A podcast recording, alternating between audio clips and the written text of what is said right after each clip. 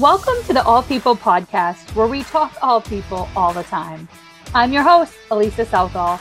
My goal is to improve candidate and employee experiences as well as company cultures throughout U.S. employers. We do this by leading with empathy, diversity, inclusion, equality, teamwork, and transparency. Come on this journey with me.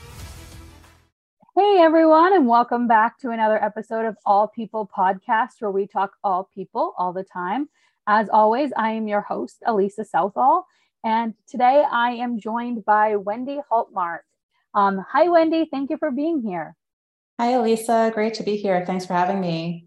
Thank you. So Wendy is an executive leadership coach. She also does some women coaching. And one of the things that I really enjoyed is on her website, when you pull it up, it's her face. And then it immediately says, I help women in leadership own their story and write their next chapter. Now that goes perfectly with all the books behind her. I'm a writer, so I love it. But you know, I would love for Wendy to tell us a little bit more about what she does and why she does it. Yeah, well, that is for sure a revolution, or an evolution, I should say. I got into coaching after a career in human resources. I was ready to do something a little bit more independent and flexible, and really honing in on what I loved most about HR, which was coaching and helping people in their development. I just love the fulfillment I got of helping them along their development journey. And so I checked out coaching, thinking I knew what a coach did and what a coach was all about, and that I, presumed to have been doing it actually during my HR career. Then I realized and learned actually I was advising, which most coaches will say right there, like, no, that's not really what we do. Although it can be tempting, and sometimes that's really what people are hoping you'll do. But coaching is a much deeper experience and much more kind of close and connected to the core of who we are. So it is different from the advising work I had been doing in HR. But in my career in HR, I had the pleasure of working with lots of women in leadership. I happened to find myself, HR was a fairly female heavy profession, but I was also in industries that had a lot of women leaders. So working with women in leadership felt like a pretty natural entry point for me, but it is always evolving. And right now I would say, I open my services to women at all career levels. And I really think of it as helping them untangle the knots at work and in their careers. Now that can mean a lot of different things along the way of our careers. At certain phases, we struggle with different challenges.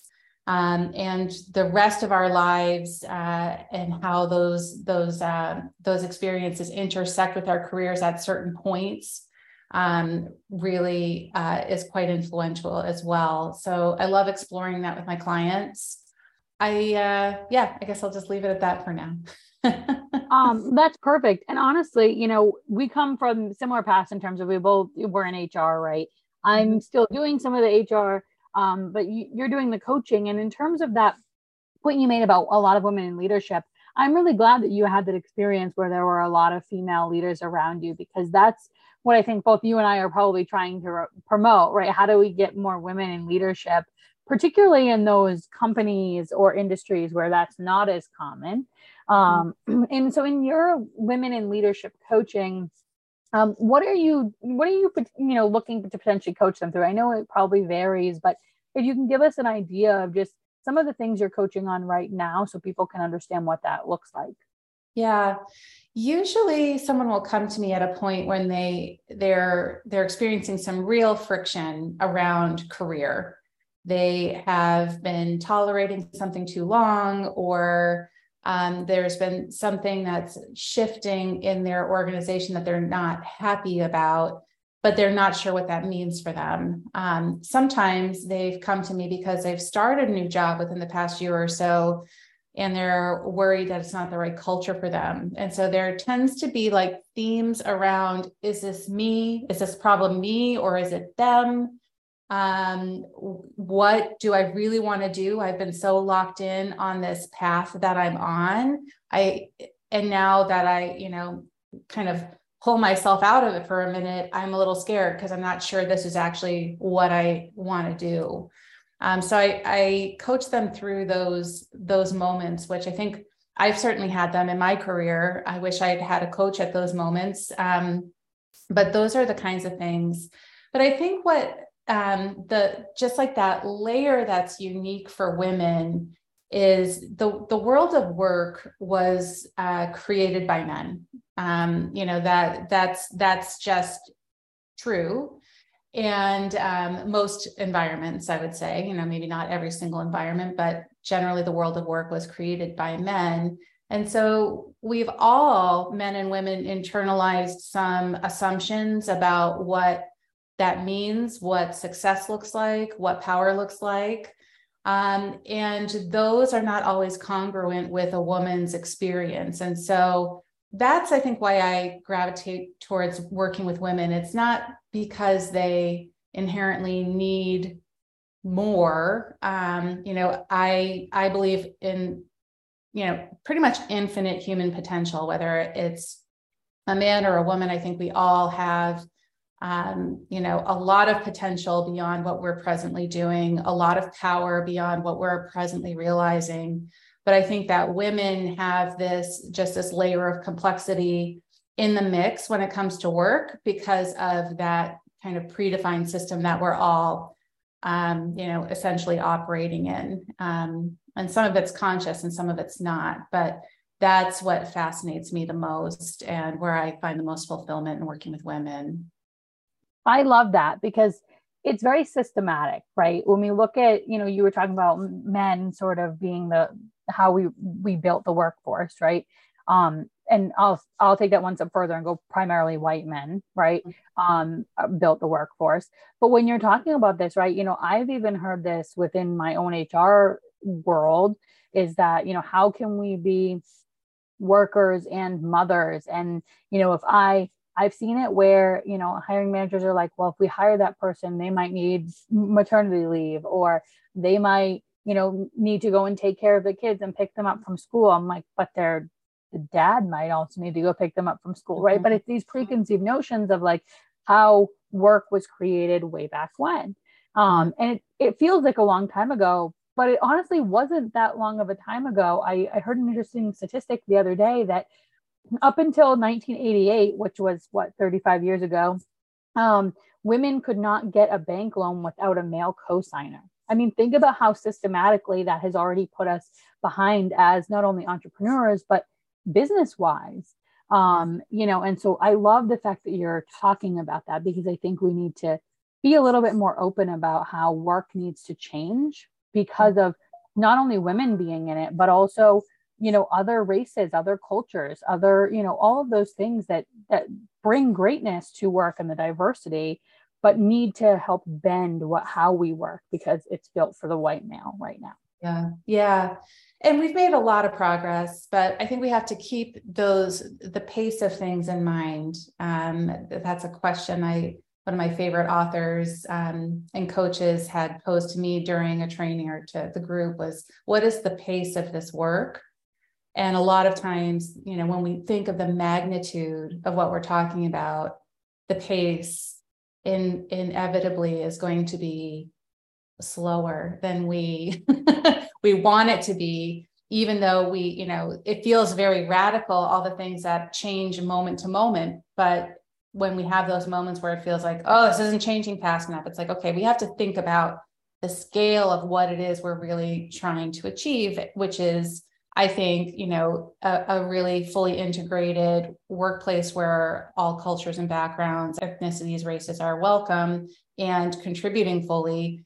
And we have these, systemic ideas and ideals that, like I said, some of them we're conscious of and actively working on. And even myself, I've been reflecting on some of the dynamics in my own household of, my own professional kind of way of being and what I've kind of bought into.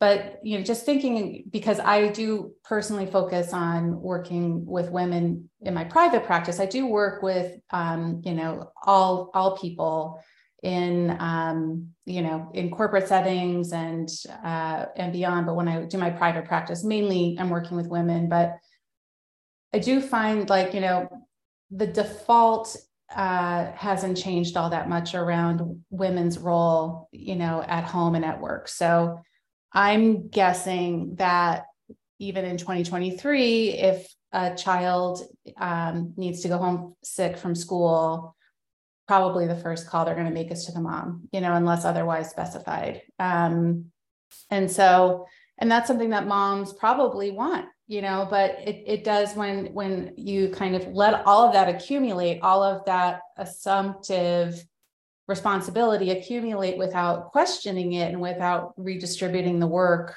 you know, where possible. Not everyone is coupled and able to do that, but, you know, there, it becomes like just this huge cumulative burden when juxtaposed against work as well and career.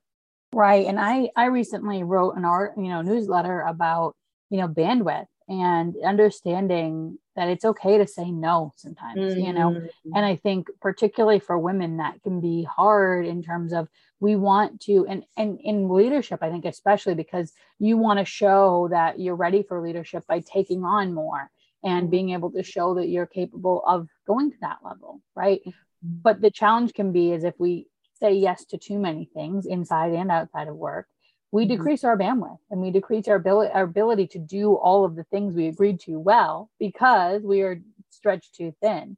So yeah. I think, you know, there's a lot of power in saying no and understanding what our priorities are and our bandwidth, and really setting those boundaries. Yeah, I think it's that priority setting piece that's makes it more bearable to say no. It gets easier, but if you're not sure, if you haven't really done that work to make clear in your own mind what your priorities are, it's much harder to say no to things that don't align to those priorities, because you haven't really established those within yourself. So I know you talked about how you're also moving to work with women who aren't in leadership. Mm-hmm. And so for you, really what has been the part that you know, the reason why you wanted to do that, right? You know, mm-hmm. moving from that leadership down to the other levels within any organization. Yeah, I just stepped back and reflected on, you know, maybe even just thinking back on my own career and all the challenges I experienced, starting from like my very first job, where I thought I was going to be a teacher. So I studied to be a teacher. And I did my student teaching that last semester of my senior year of college. And it was in that time, in that experience, that I realized, actually, I think this might make me miserable. This is really not what I want to do. And so I fell into my HR career when I, you know, stumbled out of teaching. And, you know, I made a very rewarding career out of it. But at first it was really hard and scary, because I felt like I had failed as a student and as a burgeoning professional. And I remember one day my job, I was in the recruitment office, and this is how I would like to say, it's not how old I am so much as how fast the world of work has changed. But one of my main jobs was photocopying paper applications. And like, I had to make 8 copies of this one and send it to like 5 of the labs across the street. And then I had to make 6 copies, and it was like very confusing and like tedious. And I just like went to Dunkin' Donuts one day and I got a coffee and I just sat on a bench and I cried. I was like, is this like what I'm meant to be doing? Like, what is this work? And I didn't really have anybody like to be like, hang in there, or why don't you pay attention to what's going on and ask a question? Like, I was just so lost, in part because I never trained to work in an office. Like, I was planning to teach, and so I never did an internship, et cetera. So I can pinpoint various moments starting from just that, you know, very early stage, but throughout my career, moments where I really felt a little bit lost or doubting that I was in the right place, or just really struggling with a, you know, an interpersonal issue, or struggling to be more assertive, like all along the spectrum of my career. And why limit myself now professionally? Coming back, long answer to your question, Alisa, but coming back to your question of like, why expand? Because coaching is so powerful and beneficial. Like why, why really limit it to, to executives? Executives have a unique set of challenges, which I love, grappling with alongside my clients. But there's just so much throughout one's career to really dig in with as a coach, and to really, provide service to people. Yeah. And I think honestly, going to a lot of the different layers of what you said, there are a lot of executive coaches out there. And as an executive, you can say, I want executive coaching, or the company can say, we're going to give you executive coaching. But that doesn't happen in all levels of an organization, right? And so to your point, maybe those people that actually need it or actually are craving it aren't able to get it because their company doesn't see the value, or because they, the company doesn't have that structure set up, and to your point, I think I'll even tell you, I stumbled into HR just similar to what you were talking about, right? I was going to be a sports photojournalist, and ended up, getting a job as a recruiter at an agency, and then went into HR. And so, but I think the same thing is true. I think when you're in HR, especially, there's a lack of community.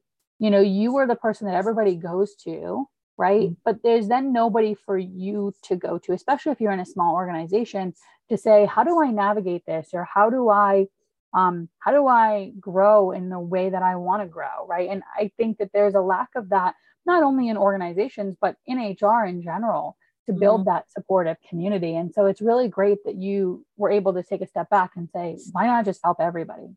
Yeah. And I think, coaching might not occur to a lot of people as an option. It's not like obviously available, through work, but it is possible to hire a coach directly. And in part of me expanding that offering, I'm also just, mindful of pricing, frankly, that, to offer a service that's accessible to people at different levels, need to kind of meet people where they're at. And so that's part of that expansion as well. So it's absolutely something that's worth checking out if you're just feeling a little bit lost at work or isolated, as you and I have both experienced. It is a reality in HR. It's hard to form friendships outside of HR. And if you're like a one-person HR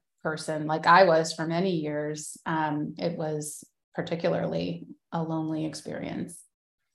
Yeah, absolutely. And I think we're, with all of the social medias and the other, things we have, we're getting to be able to build more community of saying, hey, I noticed you posting about this DEI thing that you're doing, right? Can you talk to me a little bit about that? And we're able to have more of those conversations, but I don't think, back when you and I started in HR, that those were as prevalent. Yeah. And I even would like to say as a caveat, I know you said, you're looking at your pricing and maybe creating a different pricing model for those that are not on the executive side. But I would even tell those employees who are looking for that coaching support, who are not an executive, right? Talk to your HR team or your employer, because there's probably training funds available that coaching could be included in. Mm-hmm. And so there's a potential that you could get reimbursed, or there's a potential that the company could pay for it, because companies do have training budgets. They often just don't talk about them as often as they ought to. Yeah. And what another trend is, in addition to, well, that's kind of a just like a budgeting phenomenon that's been around and people don't really understand. So you're absolutely right to nudge people in that direction. Additionally, something that's becoming increasingly popular is coaching that is offered through an employee assistance program. I think that there's just awareness that the mental health system in general is really strapped right now, you know, coming out of the pandemic and through the pandemic. And there are some people who could be very well served with a coach versus a therapist.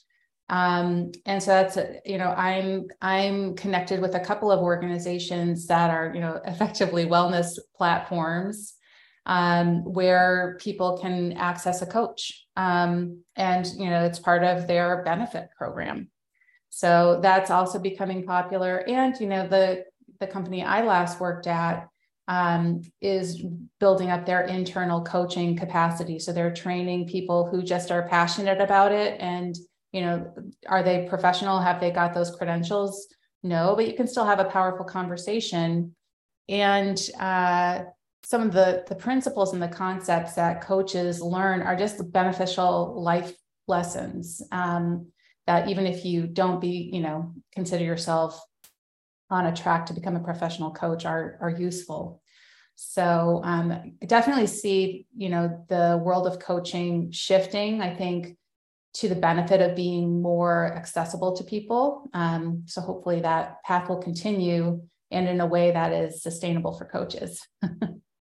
Absolutely. I agree with you. And I've said this before to other coaches I've had on, but you know, even the most famous athletes have a coach, because they know that they cannot do what they do at the level that they do it and not have somebody who's a coach right there beside them. Right. So when we think about coaching, we think about, oh, you only need that when you need help. And it's like, but look at all of these athletes that we watch or, you know, aspire or follow on social media. They all have coaching.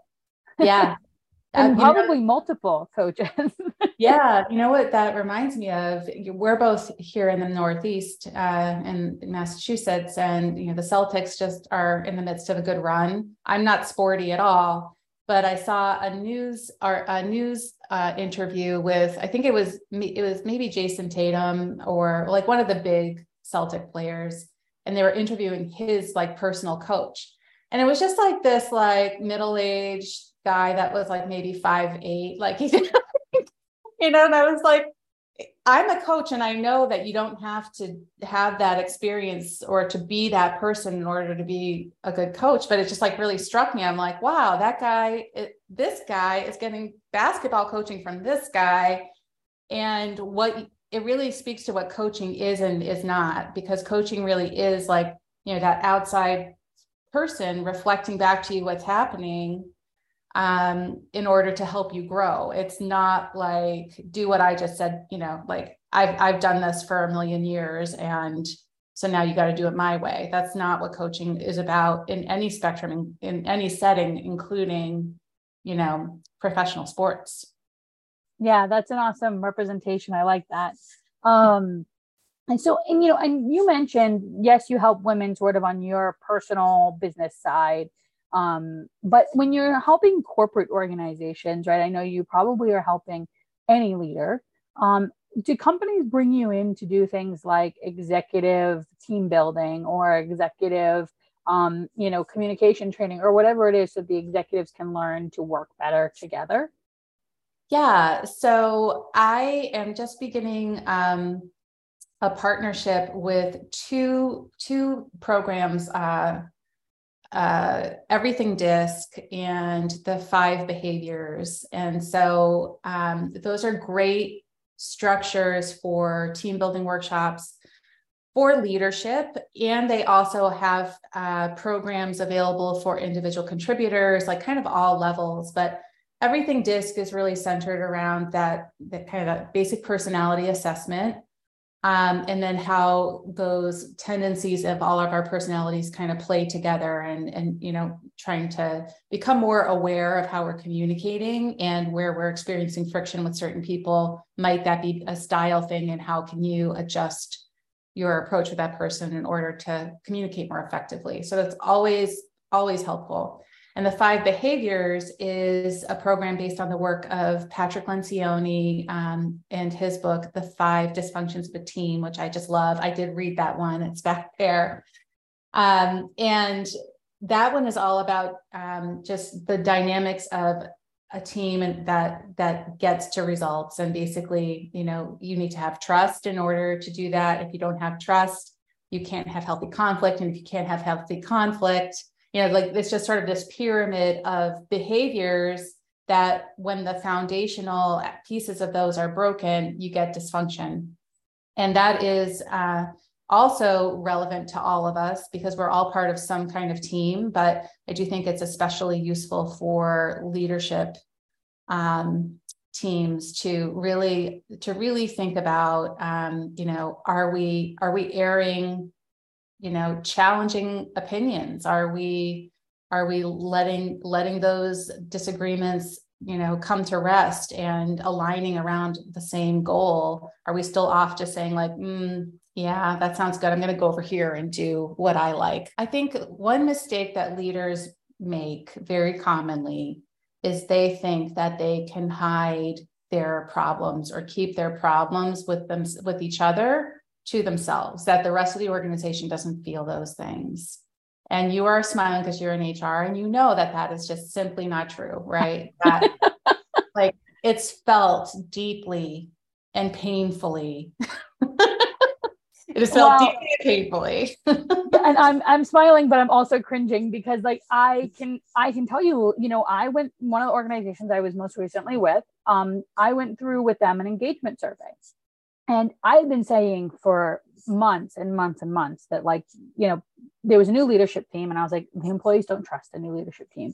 They don't see the value in the new leadership team. They don't feel like the new leadership team is listening to them. And like the leadership team and the HR manager did not want to listen to me because what do I know? But we did this engagement survey and the results yielded everything I was saying, right? It was like, there's a lack of trust. The employees don't trust leadership.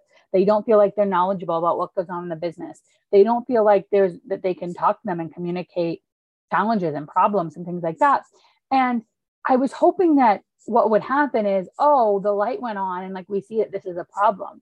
Rather, what happened was like, those are just disgruntled employees who are angry. And I'm like, no, because for me, it was so frustrating because I'm like, this is your, even if it's not true, let's accept it as truth and figure out, is there any standing, right? If we say, okay, our ego may not believe this is true, right?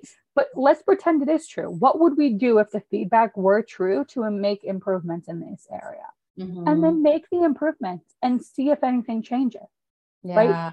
Because chances are when you get an employee engagement survey and all that data that comes back, it's not just one or two disgruntled employees running a narrative. It's likely a consensus. And so I think, and this is one of the things I was going to ask you about is like, do you help those executives with understanding that like, sometimes the feedback that they're getting, although it may be hurtful or unbelievable in the sense of their ego doesn't agree, right? But it is truthful because they're hearing it from multiple directions. And then what do we do if we accept that as truth? How do we move forward, right? Because I've seen that happen across the board in organizations with leadership teams especially. Yeah. What to do with 360 feedback and what to do with employee engagement feedback is a really intricate question. I would agree with you that, assuming, giving the benefit of the doubt for sure, assuming like, and I love the way you put it, like what, like, let's just play. What if it is true? What if it is? Like, what would you do if that was like some other company? Just distancing yourself a little from it. And I guess what I mean by that is like taking more of a scientist's perspective, like just the goal is to get to the truth. The goal is to get to the best outcome. And sometimes, this is fresh in my mind because I just read Think Again by Adam Grant, but like, sometimes that means that in our pursuit of, of the truth that we're wrong. And we should, be joyful when we discover that we're wrong, because it means we're that much closer to being right. Because it doesn't serve us, right, to think that we're right and we're not. That does not like constitute progress. I 100% agree with you. And I will have, I will say for me, that was, like I said, that was a big hurdle, but it was also you know, the leadership team felt like, well, if something happens to us, this was primarily during the pandemic, right? If something happens to us, the company won't function. And I was like, you're thinking about this the wrong way. If something happens to the employees who are doing the work, your company doesn't function. You as leaders, people below you or above you will be able to make up the parts that are missing. And I didn't, and you know, it's not meant in a disrespectful way, kind of like what you were saying in terms of like, remove yourself from the feedback. You may not intentionally be doing whatever it is that people are claiming you're doing or acting the way that people are claiming that you're acting, right? It's not an intentional, it just might be a difference in how they're perceiving you versus how you believe you're coming across. And just making a small adjustment could be the fix, right? Or having more open communication and saying, hey, I see this, that you said this, and like, I'm doing it because of this, but how are you perceiving it, right? And feedback, a lot of the times, we often want it, but we often don't want it after we gotten it. Right? And so I think that that's the hard part is looking at it from a sort of neutral perspective and saying, if this was my direct report, how would I handle this situation? Yeah. And I think where, you know, working with people one-on-one as recipients of such feedback, when it is painful, you know, I think there can be a lot of noise around it. Like, for example, a woman leader might feel like she's getting unfairly criticized for being strong. You know, like, and all of that stuff comes up. I think it is creating that distance between yourself and the feedback. That's important. Not to say that, you know, this feedback is unimportant, but remember, like, what that feedback tells you is what's important to those people. Now, separately, you must decide, is what's important to those people important to me? And on some rare occasion, maybe the answer is no, it's not. But as a leader, you know, receiving, you know, a lot of feedback from their whole organization, you got to think, yes, the feedback from these people is important to me. Okay. So now it doesn't matter if I agree. Let's dig in and do the work, because this matters to them and they matter to me. Yeah. I love that way of looking at it. And one of the things I'll add is, and I was going to ask you about this was, we have 5 generations working in the workforce, which is super cool, but also super challenging. And, you know, a lot of people don't put a lot of stock into generations and how they operate differently, but there are different generational things that really are different. And I will lean into what we were just talking about. One of the things that I found is that communication, right? As a millennial, I'm like, send me a message on some platform that we're using, right? Or like text me or something, but like, don't send me an email about something that doesn't need to be an email. Like, I'm done with this, you know, but I've had leaders who are like, they're going to send an email about everything because they want it documented, or they're going to pick up the phone and call you, or all of those things are great. But I think, you know, especially when we're talking about maybe that negative feedback a leader gets, right? Maybe it's just the communication challenge. And it could be as easy as saying, here's how it's effective for me to communicate or for people to communicate with me. How best do you receive feedback? How best do you want people to communicate with you? And that's where I think, and I wanted to talk to you about, like, do you feel like executive coaches really need some of that generational training to understand, you know, how the different generations operate, but also to be able to ask questions in a different way of like, okay, you all like to be communicated with in a different way. Let me sort of take inventory of what that looks like so that I can be accommodating for each of you in your own way, if that's possible. Yeah.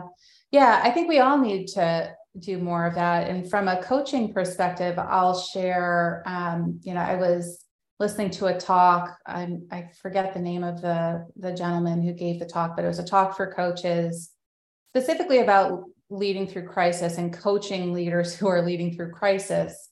But the point that I want to share here is that, you know, he was advising us as coaches to really probe your leader on how well they understand the needs of their people. Like, what are they telling you they need? And if they don't really have an answer to that, or if they're speaking in generalities, they, you know, it's not really showing that they've actually engaged in those needs directly, then that's where your coaching is. And that's where you're encouraging them along, because in crisis in particular, but I think in any organizational situation, understanding what your employees are saying they need is critical.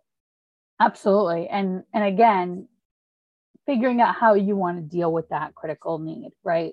Mm-hmm. Again, is that important to the organization? And if it's not, how can you communicate that to the employee body in a way that says, we heard you, we value your feedback, but we cannot or are not able to do this because of X, Y, or Z, mm-hmm. right? And I feel like a lot of the times leadership, especially at the executive level, there tends to be sort of a barrier, right? Where they don't want to communicate too much information, or they don't want to be as transparent and forthcoming. Whereas I would like to see us move to a direction of, why aren't we being transparent? Why are things being kept secret? Why are we not telling people about layoffs as soon as they're happening, right? Like, why are we not doing these? Because this is creating a better experience for everyone, and being able to hear ideas and leverage opportunities that our employees bring, because they're very knowledgeable. That's why we hired them to be here. Mm-hmm. Yeah. I struggle with that tension, having done HR on the ground with org changes. I know it's hard to release information at early stages when it might create more uncertainty than is helpful for them. And yet, who are you to judge? It's a really healthy challenge to be dealing with. I think it really comes out with pay transparency. And I know I saw that, like as I'm out of it now, it's a lot easier for me to say, but I think the bottom line is like it really only serves the employer to keep that information, secret or guarded or, partially shared or, and I'm not sure like what that means in realistic terms, but I've certainly been part of, pretty awkward and painful shifts towards transparency where I was kind of realizing like, I've been sort of indoctrinated that, people don't get this information, but I'm seeing that the reason we don't give this information is because it might be a little bit of a hot mess. And so that move towards transparency really helps everybody do better, because when you are transparent, you're accountable for what you're sharing, and you want to be able to stand behind what you're sharing. If you don't have to share it, then you can kind of go do something else that's easier, Yeah. And I'm 100% with you. Like I believe in transparency all along, and this pay transparency, I sort of love that it's coming because to your point, right? We are discriminating, whether it's not we, but we in the collective, there's discrimination happening because women are still making less than men. Hispanic women are making less than white men. Black women are making less than white men, right? Mm-hmm. And that is fact. You can go and look at any statistics, and those are going to tell you 82 cents on the dollar, 84 cents on the dollar, 86 cents on the, like they're all there. And so if we have this pay transparency, we're then opening the door to say, what are the criteria for me, not only when I come into your organization, but what I like is, what is the criteria when I grow, right? Because the hardest part is when you have companies with pay ranges, right? How do I get from one to the next, and who determines when my salary goes up and how much it goes up, right? Mm-hmm. So I think that's key, is like when it's transparent, I get to see, here are the milestones I need to do in order to get where I want to be, mm-hmm. even if the company doesn't want me to be there. And so, but going back to your original point about like the employee and the employers were the ones keeping that a secret because ultimately it benefited them to do so, right? But that goes back to the old, like we're working in an old way of work still. Yeah. And we're now society and the generations and whomever employees are trying to say, no, the pandemic was eye-opening and enough is enough, and we're switching the way that work is happening, and that is one of the ways. Yeah, it'll be interesting just to see how that continues to evolve and change how people get paid, because I think inevitably it will. I agree. And so I know in your community spotlight you told us a little bit about you, and you told us that you are tap dancing. Tell us a little bit about how you rediscovered that. Yeah. Yeah, I danced all through school. That was sort of my primary activity. I wasn't a sporty one, as I've already sort of mentioned. But dance is the kind of thing, you might be able to stumble upon an intramural sports league, or play softball at work. Like sports, if you put a little effort into it, you can kind of find ways to keep active with it. But dance is harder. There's, I think, fewer opportunities. But yeah, I just was feeling like I needed more of a creative outlet. And I noticed there was a studio down the street from me, and I Googled it, and I was like, oh my gosh, they offer adult classes. And I'm not a night person. And so there was one that went from 6:30 to 7:30. Like the idea of like doing a class that started at 8 PM was just like impossible to grasp. And so the tap was what they offered. And it was so much fun. The teacher was incredible. She was, speaking of generational gaps, she was like, in her like late 20s, really sassy, like all kinds of tattoos, like just not like what you picture. Not my experience of a dance teacher growing up, I'll say that. And she was so much fun and so talented. And she taught me more about tap. I feel like I'm a better tap dancer now than when I grew up. Like it was just like such a great experience. Plus she picked fun, like unexpected music. So we're always tapping to something, nothing stodgy, always just like sort of fun and creative. And so, yeah, it's been a lot of fun to get back to. I'm hoping they offer it again in the fall, and maybe I'll try something else. Maybe I'll try ballet or hip hop or something different, but I did enjoy getting back to tap. That's exciting. And I'm so happy for you. I'm exploring other activities myself since I can't play sports anymore. So it's nice when you get to be able to do that. But to that point about your tap, right? You had mentioned that your favorite quote was one by Oprah Winfrey. And she says, we can't become what we need to be by remaining what we are. And so I think that goes very well with your new journey of tap, right? Yeah. You're learning a new way of tap dancing and new music and new instructor, but also, you're not staying stagnant sort of in what you are and what you do. And I think that's also important to the business that you have, right? Leaders can't stay stagnant. They have to keep moving forward. Yeah. Yep. That's right. Well said. Awesome. Well, in terms of, do you have anything coming up that you'd like to share with the audience? Anything you want to share in terms of whether it's, working with employers or workshops or individual sessions, anything you want to share?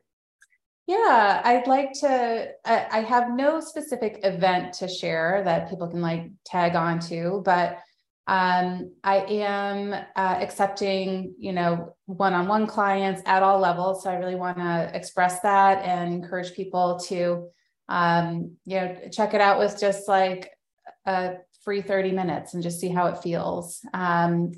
And also I do team building workshops that can be useful at all levels. So certainly geared towards leaders, but also, teams deeper into the organization can benefit from these, using, validated and respected assessment tools like DISC and the 5 behaviors model. So love to hear from people who might like to see their teams functioning a little bit better.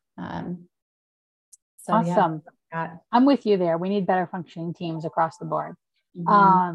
And then how can people get in touch with you? So if they wanted to reach out to you, is it best to go to your website or social media? How can they best interact? Yeah.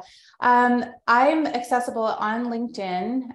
Just, Wendy Hultmark. I don't think there are too many other Wendy Hultmarks, so you can probably find me there. And, my website is, wendyhultmark.com. You can contact me there, as well. So that's a couple of ways. Awesome. And I will share all those in our links as well. The way I end every episode is referring to my favorite quote by my favorite poet, Maya Angelou. And she had a quote that said, I've learned that people will forget what you said, people will forget what you did, but people will never forget how you made them feel. Can you share a time where that was true for you? Yeah, I can. And I love this quote as well. So I'm glad you landed on it.